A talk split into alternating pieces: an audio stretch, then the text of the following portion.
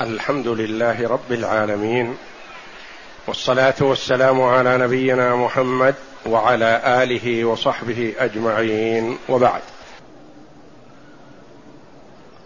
اقرأ من قوله وجهات التعصيب جهات العصوبة اللي وقفنا عليه. بسم الله الرحمن الرحيم. الحمد لله رب العالمين. والصلاة والسلام على نبينا محمد وعلى آله وصحبه أجمعين. قال الشارح وللتعسيب جهات بعضها أقرب من بعض فيرثون الميت بحسب قربهم منه. وجهات العصوبة. وجهات العصوبة بنوة ثم أبوة ثم أخوة وبنوهم. ثم أعمام وبنوهم ثم الولاء وهو المعتق وعصباته. فيقدم الأقرب جهة كالإبن فإنه مقدم على الأب. قول المؤلف رحمه الله تعالى وجهات العصوبة. هذا تكميل للبحث السابق حديث عبد الله بن عباس رضي الله عنهما ألحقوا الفرائض بأهلها. فما بقي فلأولى رجل ذكر متفق عليه. وفي رواية اقسموا المال بين أهل الفرائض على كتاب الله فما تركت الفرائض فلأولى رجل ذكر. قوله صلى الله عليه وسلم ألحقوا الفرائض بأهلها يعني أعطوا أصحاب الفروض فروضهم. التي فرض الله جل وعلا لهم في كتابه العزيز. فما بقي بعد الفروض فللعصبة الذي هو أولى رجل ذكر. وتقدم لنا أن العصبة بالنفس كلهم ذكور سوى المعتقة فإن لها ولا وهي معهم. ويبين هنا ما يخص الفقرة الثانية فما بقي فلأولى رجل ذكر جهات العصوبة. فجهات العصوبة ست. جهات العصوبة ست. وهي البنوة أولاها. الابن وابن الابن وإن نزل ثم الأبوة. الأب والجد له وإن علا. ثم الأخوة وبنوهم الأخ الشقيق ثم الأخ لأب ثم ابن الأخ الشقيق ثم ابن الأخ لأب. ثم العمومة وبنوهم الأعمام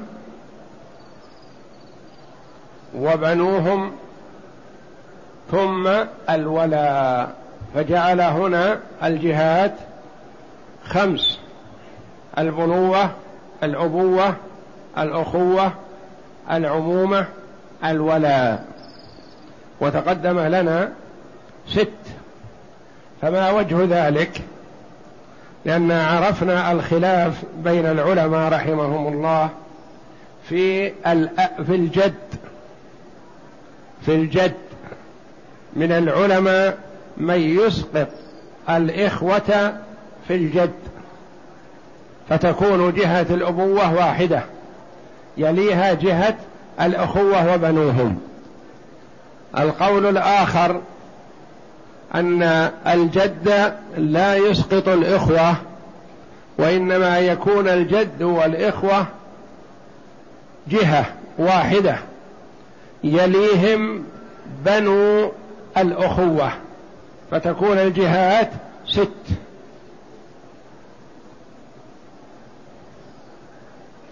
فعند من يجعل الجد أبا يجعل الجهات خمس البنوة والأبوة والأخوة وبنو والأخوة وبنوهم جهة والأعمام وبنوهم والولاء. خمس. القول الآخر الذي درج عليه في الفوائد في عدة الباحث أن الجهات ست. تزيد هذه الجهة جهة واحدة وهي الجدودة والأخوة جهة واحدة. وتبقى الأبوة الجهة الثانية وتبقى بنو الأخوة الجهة الرابعة. ويخرج جهة ثالثة في الوسط. فالمؤلف رحمه الله درج على أن الجهات خمس وليس بست فجعل الجد أبا. ثم الولا وهو المعتق وعصباته. نعم. فإن كانوا فإن كانوا في جهة واحدة قدم الأقرب منزلة على الميت كالإبن فإنه يقدم على ابن الإبن.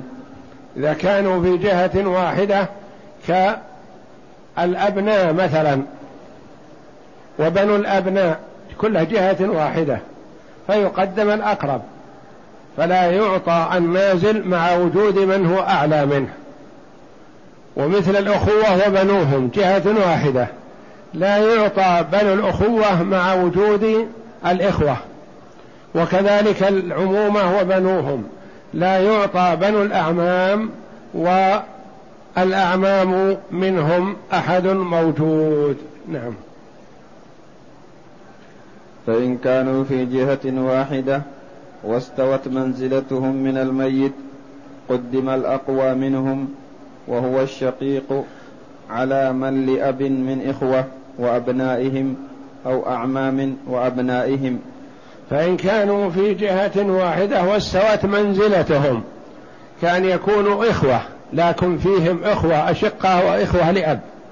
منزلتهم واحدة وليس فيهم أحد أقرب فيقدم الأقوى. والأقوى من أدلى بالأبوين. ودونه من أدلى بالأب فقط. فمثلا إذا اجتمع إخوة أشقاء وإخوة لأب يقدم الإخوة الأشقاء. إذا وجد بنو إخوة أشقاء وبنو إخوة لأب فيقدم بنو الأخوة الأشقاء. وهكذا. ولكن لا يقدم بنو الأخوة الأشقاء على الإخوة لأب. لأن الإخوة لأب مقدمون عليهم في القرب. إخوة لأب وبنو إخوة أشقاء الإخوة لأب يحجبون بني الإخوة الأشقاء نعم. والقوة هذه تتأتى في الأخوة وبنوهم وفي الأعمام وبنوهم. نعم. ويحجب الورثة بعضهم بعضا حرمانا ونقصانا. والورثة يحجب بعضهم بعضا حرمانا ونقصانا. حرمانا يعني لا يعطى شيء مثل وجود ابن ابن وابن. الابن يحجب ابن الابن حجب حرمان مثل جد وأب. الأب يحجب الجد حجب حرمان. الأخ يحجب ابن الأخ حجب حرمان. ابن الأخ يحجب العم حجب حرمان وهكذا. ونقصانا مثلا ينقله من نصيب إلى نصيب أقل منه. مثل الإخوة يحجبون الأم من الثلث إلى السدس والفرع الوارث يحجبون الأم من الثلث إلى السدس. ويحجبون الأب من التعصيب إلى الفرض بالسدس. فإن كانوا ذكورا فليس له إلا الفرض وإن كانوا إناثا فقط فأخذ الفرض ويأخذ ما بقي تعصيبا.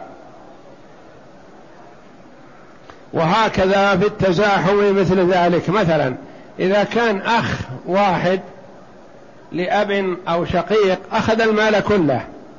فإن كانوا اثنين تقاسموه. فإن كانوا ثلاثة تقاسموه. فإن كانوا خمسة عشرة تقاسموه. وهكذا. فيحجب بعضهم بعضا أو يضايق بعضهم بعضا. نعم. فالنقصان يدخل على جميعهم. والحرمان لا يدخل على الزوج. النقصان يدخل على جميعهم. كل الورثة يدخل عليهم حجب النقصان. الزوج يحجب من النصف إلى الربع. الزوجة تحجب من الربع إلى الثمن. الأب يحجب من أن يأخذ المال كله إلى السدس مثلا. الأم تحجب من الثلث إلى إلى السدس مثلا. وهكذا. والحرمان لا يدخل على الزوجين والأبوين والولدين لأنهم يدلون بلا واسطة. والحرمان يدخل على الورثة كلهم سوى الزوجين فلا يحجب أحد الزوجين. الموجود منهم لا يحجب حجب حرمان. والأبوان الأب والأم ما يمكن أن يقال لا يرثون حجب حرمان إلا بسبب وصف مثلا كونهم كفار أو كونهم قاتلين ونحو ذلك أو أرقة أما أن يحجبوا حجب آه، أشخاص فلا. وكذلك الولدان الذين هم الابن والبنت. نعم. قال لأنهم يدرون بواسطة يعني مباشرة ما ما يحجبهم ما يحول بينهم وبين الميت واسطة حتى تحجبهم الواسطة. نعم. والأب يسقط الجد والجد يسقط الجد الأعلى منه. الأب يسقط الجد وما فوقه والجد الأدنى يسقط الجد الأعلى وهكذا. نعم. والأم تسقط الجدات وكل جدة تسقط الجدة التي فوقها. والأم تسقط الجدات ما يمكن يرثن الجدات مع وجود الأم. وإذا وجد لم توجد الأم ووجد جدات متعددات فإن الجدة القربى تحجب الجدات البعدى نعم. والابن يسقط ابن الابن وكل ابن ابن أعلى يسقط من تحته من أبناء الأبناء. وهكذا فالابن يسقط أبناء الابن.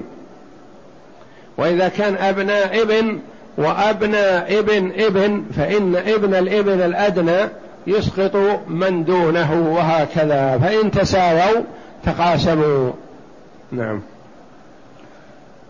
ويسقط الإخوة الأشقاء ويسقط الإخوة الأشقاء بالإبن وبالأب وبالجد على الصحيح. وبالجد يقول على الصحيح يرجح أن الجد يسقط الإخوة. نعم. والإخوة لأب يسقطون بمن يسقط به الأشقاء وبالأخ الشقيق. وزيادة الأخوة الأشقاء يسقطون الإخوة لأب. نعم. وبنو الإخوة يسقطون بالأب وبكل جد لأب وبالإخوة والأعمام يسقطون بال يسقطون بالإخوة وأبنائهم. وأولاد الأم يسقطون بالفروع مطلقا وبالأصول من الذكور. يسقطون بالفرع مطلقة أو بالفروع مطلقة يعني سواء كانوا ذكورا أو إناثا.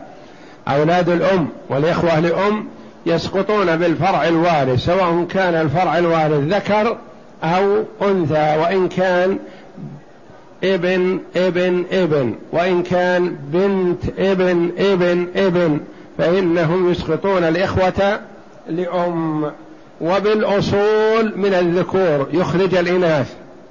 الأمهات والجدات ما يسقطن أولاد الأم وإنما الذي يسقط أولاد الأم هو الأب والجد وإن علا. نعم. وبنت الابن تسقط ببنت الصلب فأكثر.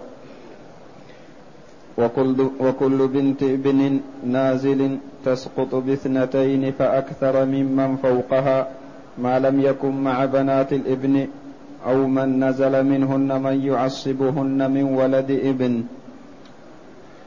بنت الإبن وكل بنت إبن نازل تسقط باثنتين فأكثر لأن الواحدة ما تسقطها لأنها قد تشاركها في السدس.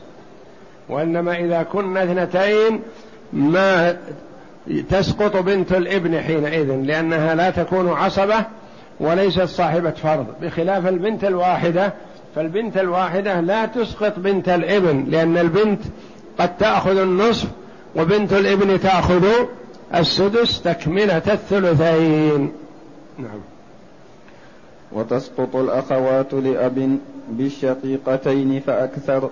وكذلك الأخوات لأب يسقطن بالأخوات الشقائق بالاثنتين فأكثر فالواحدة من الشقائق لا تسقط الأخوات لأب لأن الواحدة تأخذ النصف والأخت لأب تأخذ معها السدس تكملة الثلثين.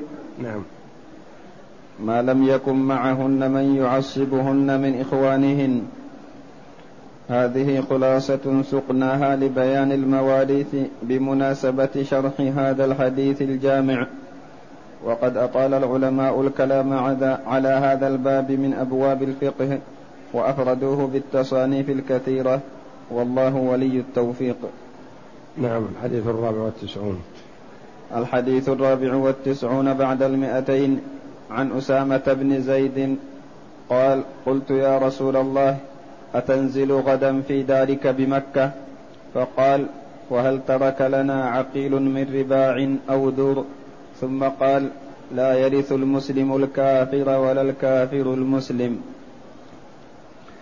عن أسامة بن زيد رضي الله عنهما قال قلت يا رسول الله أتنزل غدا في دارك بمكة؟ أسامة بن زيد يسأل النبي صلى الله عليه وسلم وهم في طريقهم إلى مكة. يقول غدا إذا وصلنا مكة تنزل في دارك التي في مكة؟ فقال وهل ترى لك ترك لنا عقيل من رباع أو دور؟ عقيل بن أبي طالب أسلم متأخرا رضي الله عنه وبتأخر إسلامه ورث كل ما خلفته آه، خلفه أبو طالب وباعه في حياته. فيقول إن عقيل ما ترك لنا شيئا لأنه آل إليه فباعه فلم يبق لنا شيء. فدل هذا على أن المسلم لا يرث الكافر وكذلك الكافر لا يرث المسلم. ثم قال صلى الله عليه وسلم قاعدة عامة للمسلمين لا يرث المسلم الكافر. المسلم لأن انقطعت العلاقة بين المسلم والكافر. علاقة الأخوة والبنوة والجدودة وأي قرابة تنقطع باختلاف الدين وإنما الأخ الأخ المسلم فالمسلم أخو المسلم. فإذا وجد قرابة مع الأخوة الإسلامية فورث بها ولو وجد قرابة مع اختلاف الدين فلا تنفع. مصعب ابن عمير رضي الله عنه يوصي أخاه المسلم الأنصاري من أهل المدينة بأن يشدد رباط أخيه من أبيه وأمه. قال اشدد وثاقه فإن أمه ذات مصاق. مصعب يعرف أمه عندها مصاق عندها ذهب. فيقول اشدد رباط هذا الرجل الذي معك. من هو هذا الرجل؟ هو أخوه من أبيه وأمه. فيقول اشدد وثاقه فإن أمه ذات متاع يعني تفتديه بالمال تعطيك المال الكثير. فقال له أخوه الكافر هذه وصايتك بي يا أخي. قال إنه أخي دونك. إنه أخي أخي الأنصاري ومصعب من المهاجرين رضي الله عنهم. يقول أخي الأنصاري في الإسلام هو أخي وهو حبيبي وهو صفيي وهو الذي أنصح له. وأما أنت لا فأنت عدوي أنت عدوي لما ما الذي جاء بك؟ جاء ليقاتل ولو ظفر بمصعب لقتله الذي هو أخوه. ولو ظفر مصعب بأخيه هذا لقتله. لأن يعني ما في أخوة مع اختلاف الدين. والله جل وعلا يقول إنما المؤمنون إخوة. وأما المسلم مع الكافر فلا علاقة بينهما ولا أخوة. حتى وإن كان ابن أبيه وأمه حتى وإن كان أبوه حتى وإن كان ابنه. فلا توارث بينهم ولا صلة لأن اختلاف الدين يقطع الصلة بين الاثنين. واتفاق الدين يوجد الصلة بين الاثنين الأخوة والمحبة والمودة والإلفة. نعم. الغريب الربا. ولا الكافر المسلم قال بعض العلماء إذا أسلم الكافر قبل قسمة التركة يورد ترغيبا له في الإسلام. لأن المال لا قيمة له في الإسلام. فالظفر بالإسلام وإذا حصل أن يسلم شخص من أجل مال من الأموال فيشترى هذا. فقالوا إذا أسلم الكافر قبل قسمة التركة فيعطى ترغيبا له في الإسلام. مثلا كان يكون الأب مات وخلف أربعة أبناء اثنان مسلمان واثنان كافران. المال لمن يكون الأب مسلم؟ المال يكون للابنين المسلمين.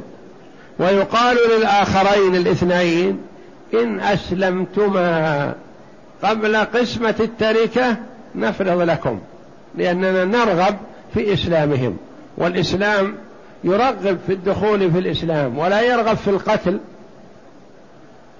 ولا في سفك الدماء وإنما يرغب في الدخول في الإسلام. والرسول عليه, صل... عليه الصلاة والسلام بعث معلما وداعيا ومرشدا وداعيا إلى الله لا جابيا كما قال عمر بن عبد العزيز رضي الله عنه ورحمه. لأنه رضي الله عنه قال من أسلم من أهل الذمة أسقطنا عنه الجزية. من قبله قالوا ما دام فرضت الجزية على هالكافر حتى لو أسلم تستمر الجزية عليه. فأبطل هذا رضي الله عنه وهو الحق وقال من أسلم أسقطنا عنه الجزية لأننا نفرض الجزية لعله يسلم. فإذا أسلم فهذا ما نريده. فسارع أهل الكتاب والمفروض عليهم الجزية أسرعوا إلى الدخول في الإسلام. لأنه يدير الحق والعدل والمساواة والفضل. وكانوا قبل لو أسلموا استمرت الجزية عليهم. فلما أسقطها عمر رحمه الله سارع أهل الكتاب إلى الإسلام. فكتب له بعض ولاة الأقاليم. قال إن خزائن الدولة نفدت. منين تجمع خزائن الدولة؟ من الجزية. وأهل الكتاب دخلوا في الإسلام. ما في جزية الآن. نفدت. فلو اقترح عليه قال لو استمررنا في الجزية عليهم فعمر رضي الله عنه ما تحمل هذا الاقتراح لأنه مخالف للشريعة الإسلامية ومخالف للعدل والحق. قال قبح الله رأيك فإن الله بعث محمدا هاديا ولم يبعثه جابيا. ما بعثه لجمع المال وإنما بعثه لهداية البشر. وإن عمر أحقر أو أصغر من أن يسلم الناس أو يسارع الناس إلى الإسلام في ولايته. يقول هذا ما أتمناه يا ليت الناس كلهم يسلمون ونعطيهم مما عندنا ولا نأخذ منهم شيئا لأن رغبتنا في إسلامهم. ولسنا نرغب في جمع المال منهم لا. يقول قبح الله رأيك. هذا رأي قبيح. أن نفرض الجزية على من أسلم. فإن الله بعث محمدا هاديا ولم يبعثه جابيا. فلذا قال كثير من الفقهاء إذا أسلم الوارث قبل قسمة التركة وكان حجبه ومنعه من الميراث لكفره وأسلم نعطيه. ما دام ما قسم المال وما أخذ كل أحد نصيبه نفرض له ترغيبا له في الإسلام. أما إذا أخذ الإخوة أو الأبناء أو الورثة نصيبهم فما يسوغ لنا أن نقول هاتوا لهذا الذي أسلم جديدا. نعم. الغريب الرباع محلات الإقامة والمراد هنا الدور والرباع. والرباع بكسر الراء. المعنى الإجمالي لما جاء النبي صلى الله عليه وسلم لفتح مكة سأله أسامة بن زيد رضي الله عنهما هل سينزل صبيحة دخوله فيها دارة؟ فقال صلى الله عليه وسلم وهل ترك لنا عقيل بن أبي طالب من رباع نسكنها؟ يقول بيعها كلها ما بقي لنا شيء. نعم. وذلك أن أبا طالب توفي على الشرك وخلف وتوفي على ما مات على ملة عبد المطلب. والنبي صلى الله عليه وسلم حرص كل الحرص على إسلامه لكن ما أراد الله جل وعلا له ذلك. وإلا جاءه عند في آخر لحظة عند الاحتضار يقول يا عمي قل لا إله إلا الله كلمة أحاج لك بها عند الله. فعنده اثنان من جلساء السوء أبو جهل وآخر معه. قال له أترغب عن ملة عبد المطلب؟ ترغب عن ملة أبيك وجدك؟ فأبى أن يقول لا إله إلا الله وآخر ما قال إنه على ملة عبد المطلب فمات على الشرك. فمن يرثه؟ يرثه أبناؤه الكفار. أما أبناؤه المسلمون فلا. نعم. وذلك أن أبا طالب توفي على الشرك. وخلف أربعة أبناء طالبا وعقيلا وجعفرا وعليا. اثنان مسلمان حال وفاته واثنان كافران. نعم. فجعفر وعلي أسلما قبل وفاته فلم يرثاه وطالب وعقيل بقيا على دين قومهما فورثاه ففقد طالب في غزوة ففقد طالب في غزوة بدر. فرجعت الدور كلها لعقيل فباعها. ثم بين صلى الله عليه وسلم حكما عاما بين المسلمين. ثم أسلم عقيل رضي الله عنه متأخرا. نعم. نعم. ثم بين صلى الله عليه وسلم حكما عاما بين المسلم والكافر فقال لا يرث المسلم الكافر ولا يرث الكافر المسلم. لأن الإرث مبناه على الصلة والقربى والنفع وهي منقطعة ما دام الدين مختلفا لأنه الصلة المتينة والعروة الوثقى. فإذا فقدت هذه الصلة فقد معها كل شيء حتى القرابة وانقطعت علاقة التوارث بين الطرفين لأن فصمها أقوى من وصل النسب والقرابة. جمع الله المسلمين على التقوى وقوى صلاتهم وعلاقاتهم بالإيمان إنه سميع الدعاء. ما يؤخذ من الحديث أولا جواز بيع بيوت النبي بيوت مكة فقد أقر النبي صلى الله عليه وسلم العقد على حاله. قد يؤخذ هذا لأن عقيل باع الدور التي ورثها من أبيه. وقد يقال لا دليل في هذا لأن تصرف عقيل في حال الشرك والكفر. والنبي صلى الله عليه وسلم لما دخل مكة ما تعرض للأملاك والعقار قبل دخوله مكة عليه الصلاة والسلام. أي أمضى ما كانوا عليه من قبل على ما كان عليه. وإنما صحح صلى الله عليه وسلم العقود التي صارت في الإسلام. وأما عقود قد مضت وانتهت وتمت بين طرفين فما كان يدخل فيها عليه الصلاة والسلام. نعم. جواز بيع بيوت مكة فقد أقر النبي صلى الله عليه وسلم العقد على حاله. وقد يقال إنه لم يتعرض لعقود المشركين السابقة فلا يكون في الحديث دلالة على هذه المسألة. ثانيا أن المسلم لا يرث الكافر ولا الكافر يرث المسلم. ثالثا أن الإسلام هو أقوى الروابط وأن اختلاف الدين هو السبب في حل العلاقات والصلات. رابعا قال النووي رحمه الله كلاما مؤداه أن النووي في شرحه لصحيح مسلم. رحمة الله عليهما. نعم. أن التوارث بين المسلمين والكفار غير جائز عند جماهير العلماء من الصحابة والتابعين ومن بعدهم إلا معاذ بن جبل وسعيد بن المسيب فقد أجاز توريث المسلم من الكافر واحتج بحديث الإسلام يعلو ولا يعلى عليه. معاذ بن جبل وسعيد بن المسيب رحمة الله عليه رحمة الله عليه ورضي الله عنه.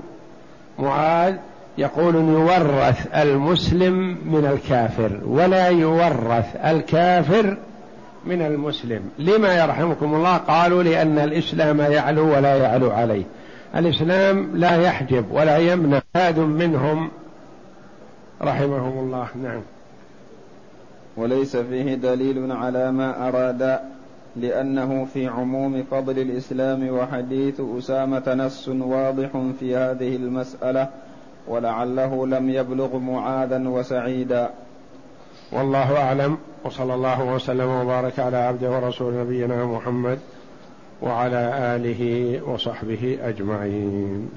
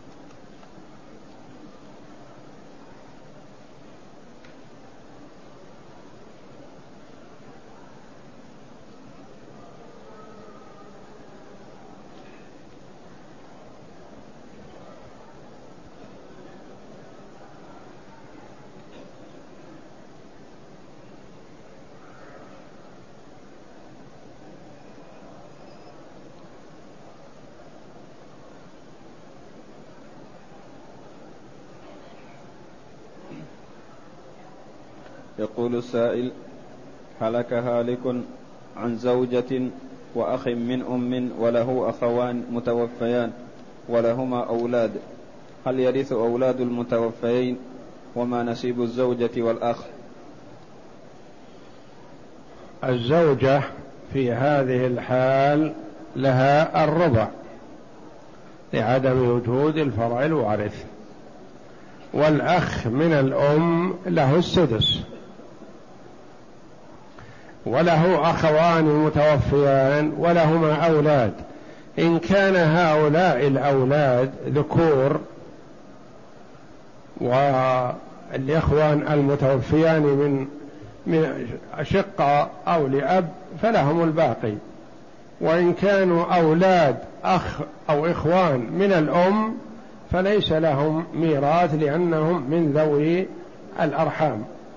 فينظر في أقرب عاصب يأخذ ما بقي فإن لم يوجد عاصب إطلاقا فيرد على ولد الأم والزوجة ليس لها إلا الربع.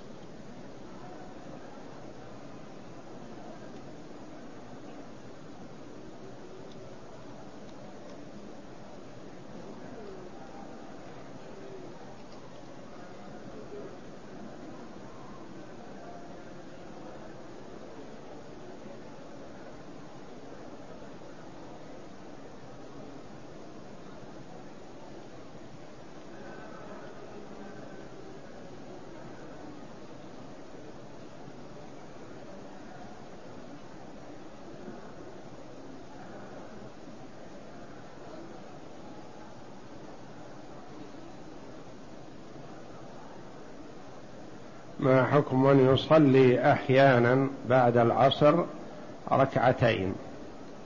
إذا كان يصليهما سنة بعد العصر فلا يجوز هذا بل يمنع. وأما إن كان يصليهما قضاء لراتبة الظهر مثلا فلا بأس بهذا. لأن النبي صلى الله عليه وسلم صلى بعد العصر ركعتين فسألته أم سلمة رضي الله عنها صليت وما كنت تصلي من قبل؟ فقال هما سنة أو راتبة الظهر شغلني الوفد عنهما. فقضاهما صلى الله عليه وسلم بعد العصر.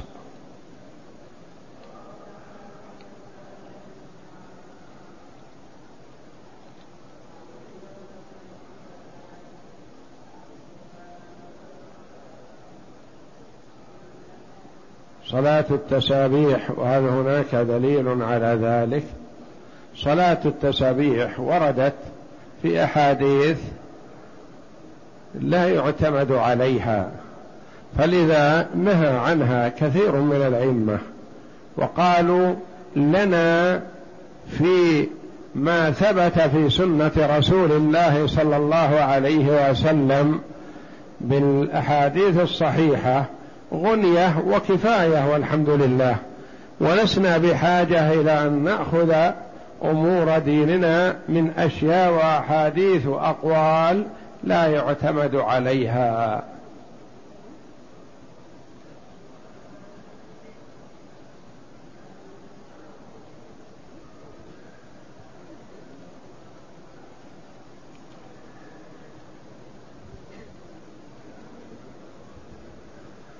هل الأب يحجب أولاد ابنه عن الإرث ولو كانوا ذكورا؟ لا الأب ما يحجب أولاد الإبن وإنما أبناء أولاد الإبن يحجبون الأب من التعصيب إلى الفرض يكون صاحب فرض. فإن كان الأولاد هؤلاء ذكور فليس له إلا الفرض. وإن كانوا إناث فقط وأبقت الفروض شيئا فإنه يأخذ ما أبقت الفروض.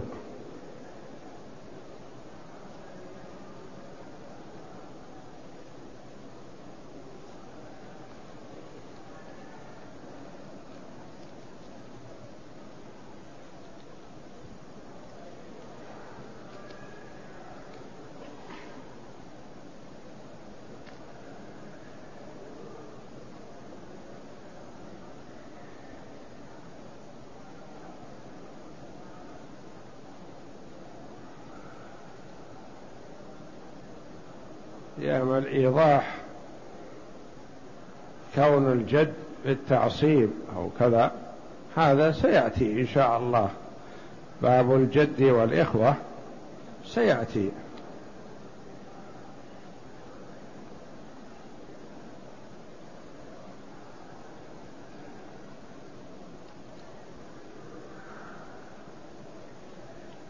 يقول هل أسلم طالب قبل وفاته طالب ورد أنه فقد في بدر. يعني ما عثر على أنه قتل ولا عثر أنه حي.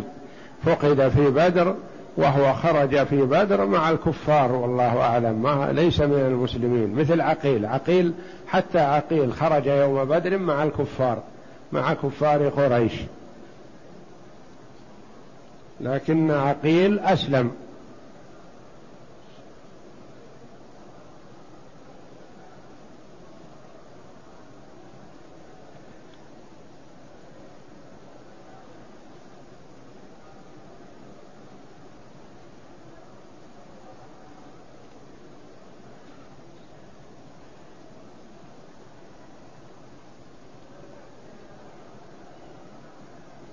هل نجد فائدة في قوله صلى الله عليه وسلم فلأولى رجل ذكر. نعم لأنه لو قال لأولى رجل قد يتوهم أن المراد بالرجولة مثلا البلوغ والكبر فلا يأخذ التعصيب صغير. وإنما المراد الذكورية قال لأولى رجل متصل بهذه الصفة يعني ذكر أيا كان صغيرا كان أو كبيرا.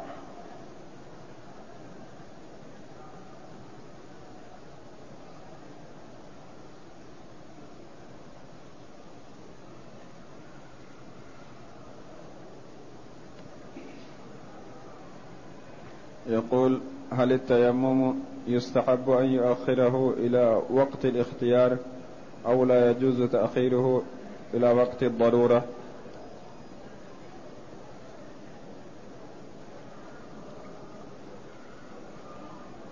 تأخير التيمم إلى آخر وقت الاختيار.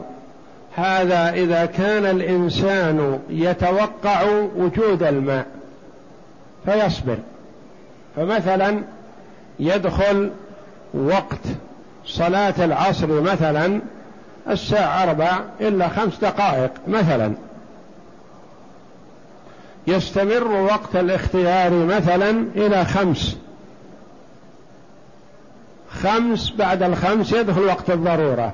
نقول يستحب أن يؤخره إلى قبيل الخمس لعله يجد الماء. هذا إذا كان يتوقع وجود ماء يجهل الحال. أما إذا كان يعرف أن ما أمامه ماء قريب فالمبادرة بأداء الصلاة في أول الوقت أفضل.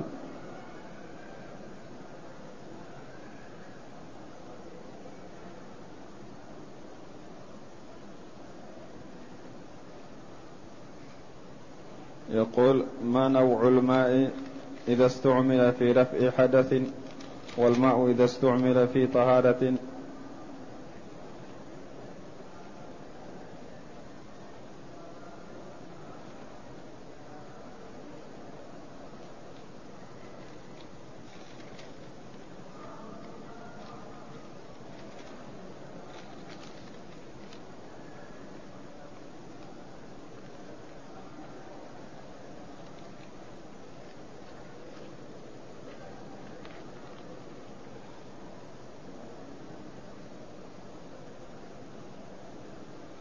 نوع الماء إذا استعمل في رفع حدث.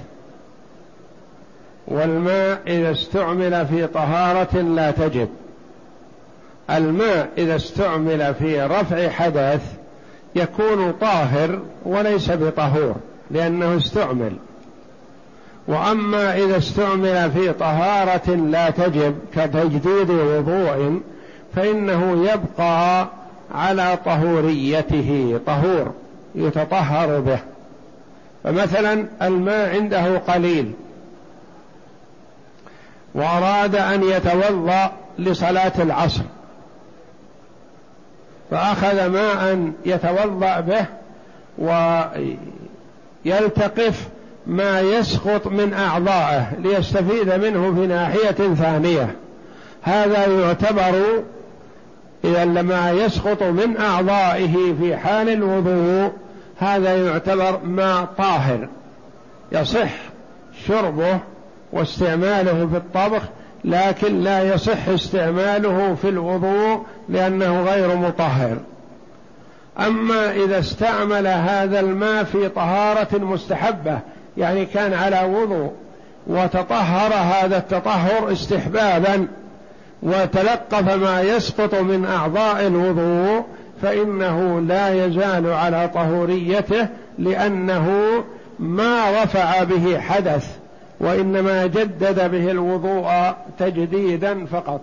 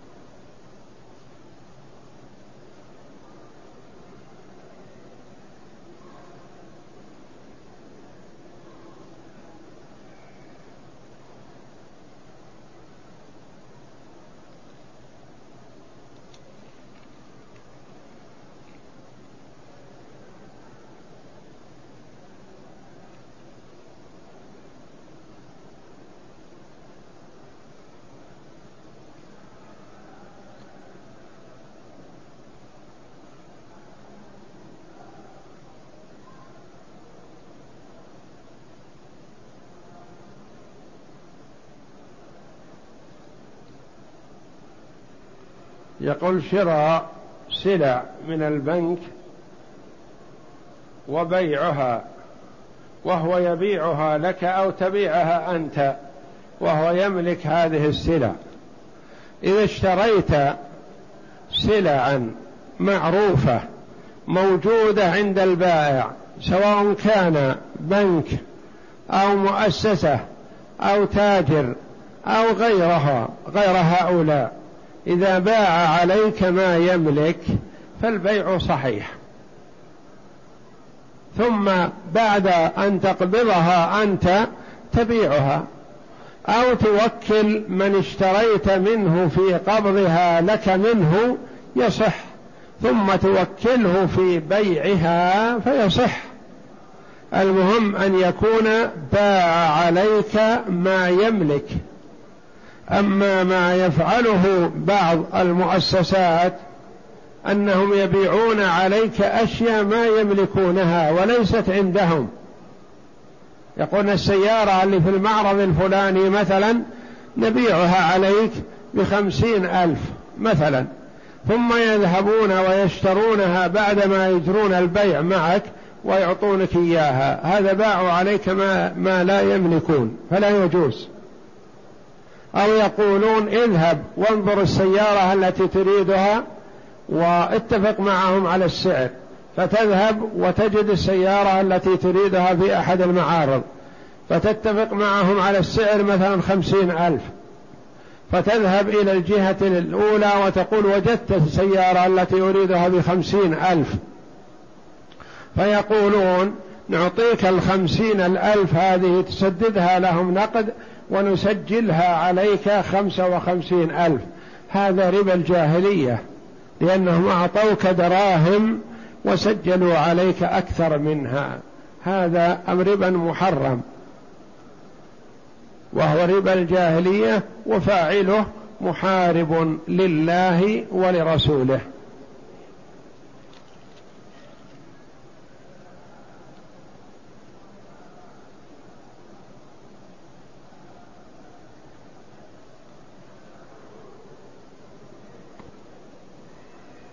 يقول هل جد الرجل من أمه أو أبيه يكون محرما للزوجة؟ نعم. أبو الرجل من أمه أو أبو أبو أمه محرم لزوجته لأن تعتبر هذه الزوجة من حلائل الأبناء وحلائل الأبناء الرجل محرم لحليلة ابنه وإن نزل سواء كان ابنه أو كان ابن ابنه أو كان ابن بنته أو ابن بنت بنته مهما نزل فزوجته تعتبر من زوجات من حلائل الأبناء. فالأب محرم لزوجات أولاده من أي جهة؟ من جهة الآباء أو من جهة الأمهات.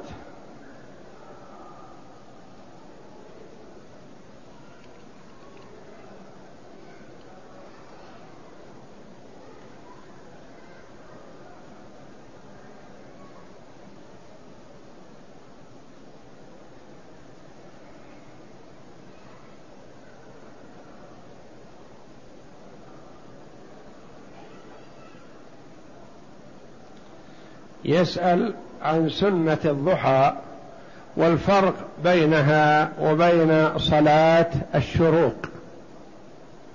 صلاة الشروق هي صلاة الضحى وذلك أن صلاة الضحى وقتها من بعد طلوع الشمس وارتفاعها قدر رمح إلى أن تقف الشمس في وسط السماء.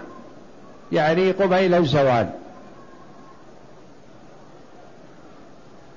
من صلاة الفجر إلى طلوع الشمس وقت نهي ما يصلى إلا ذوات الأسباب.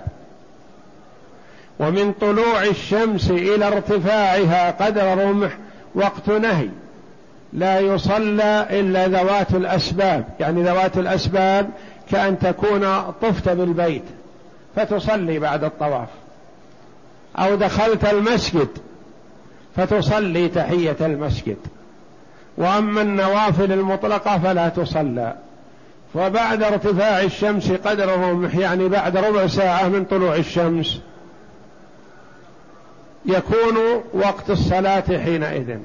سمها صلاة الضحى أو سمها صلاة الشروق هي صلاة الضحى.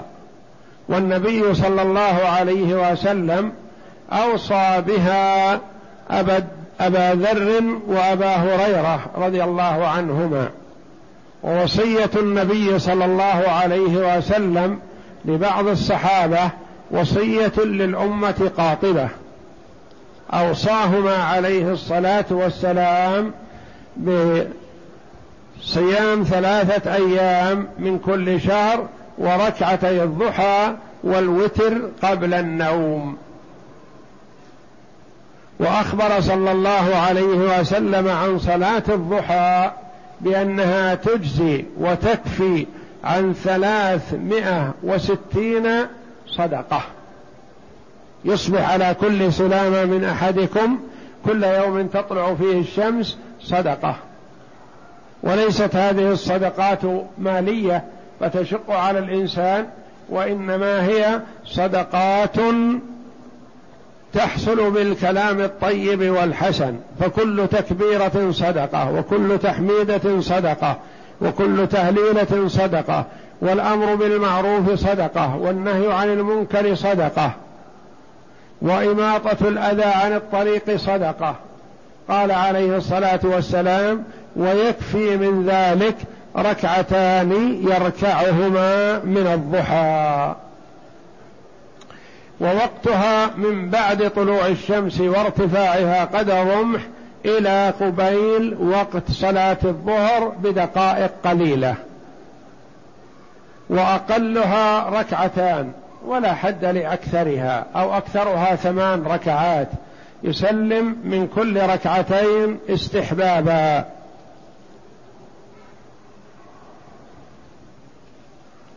وهما سنة. ولا تلزم المواظبة عليهما لأن بعض الإخوة يقول أنا أتمكن من صلاة الضحى بعض الأيام لكن بعض الأيام ما أتمكن وأخشى لو صليتها في بعض الأيام وتركتها في بعض الأيام أن يكون علي إثم ونقول لا.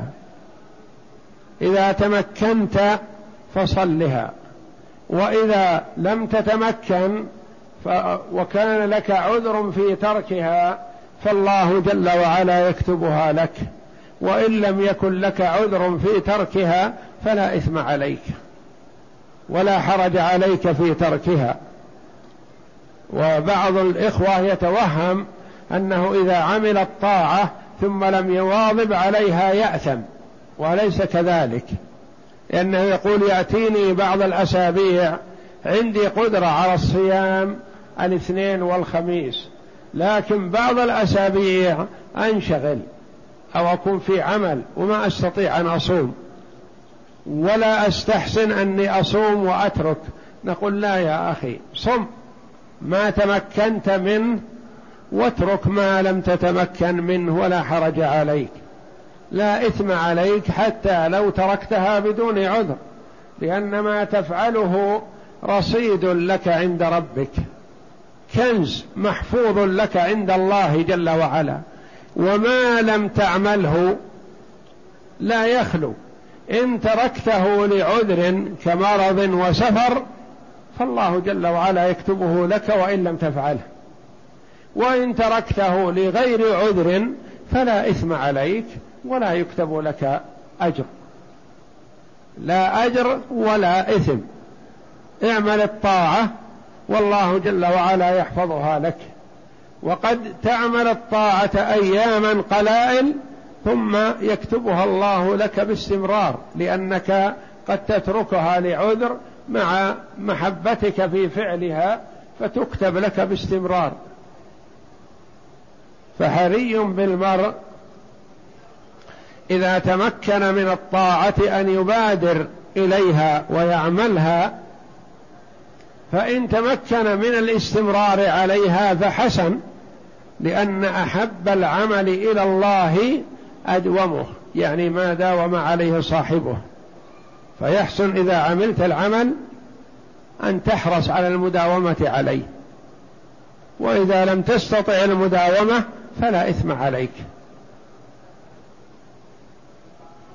وكذلك صلاة الضحى مثلا قد يتمكن منها المرء في بعض الأيام ولا يتمكن في بعض الأيام فلا إثم. يؤديها إذا تمكن ويتركها إذا لم يتمكن ولا إثم ولا حرج والحمد لله لأنها نافلة. والنوافل تكتب للعبد إذا أداها ولا إثم عليه في تركها لأن هذا هو تعريف السنة. هو ما يثاب فاعله ولا يعاقب تاركه.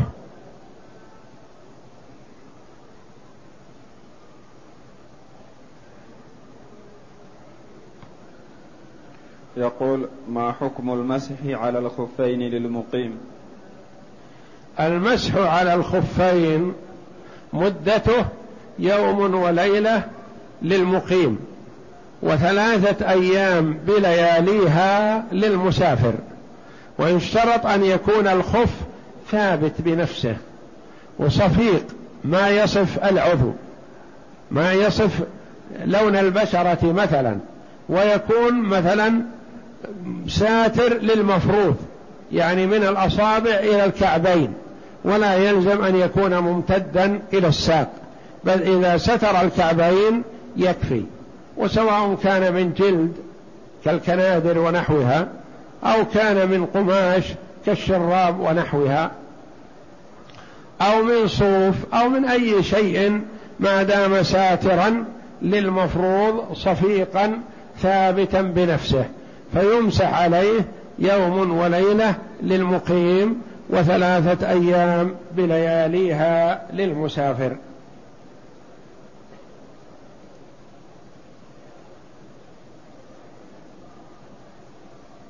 يقول عندي سيارة أريد أن أبيعها والذي يريد أن يشتريها يريد أن يبيعها ليستفيد من دراهمها. فهل يجوز هذا؟ يجوز هذا بشرط أن لا تشتريها أنت. أنت ما يجوز لك أن تشتريها. أنت إذا بعتها بقيمة مؤجلة فما يجوز لك أن تشتريها من صاحبها بقيمة حاضرة. لأنه يكون بيع السيارة وسيلة إلى الربا. يعني كأنك تعطيه عشرين ألف لتسجل عليه اثنين وعشرين ألف مثلا أو أقل أو أكثر.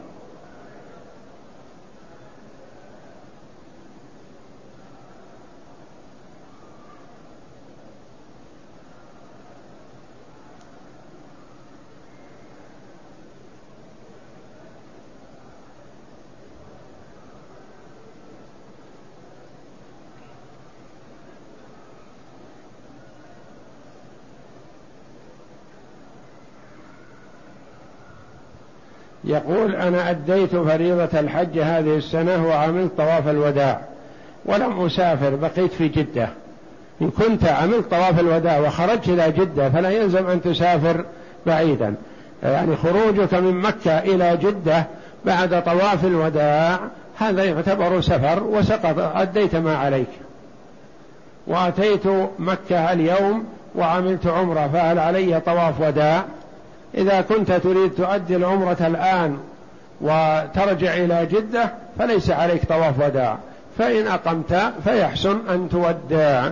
والله أعلم. وصلى الله وسلم وبارك على عبده ورسول نبينا محمد وعلى آله وصحبه.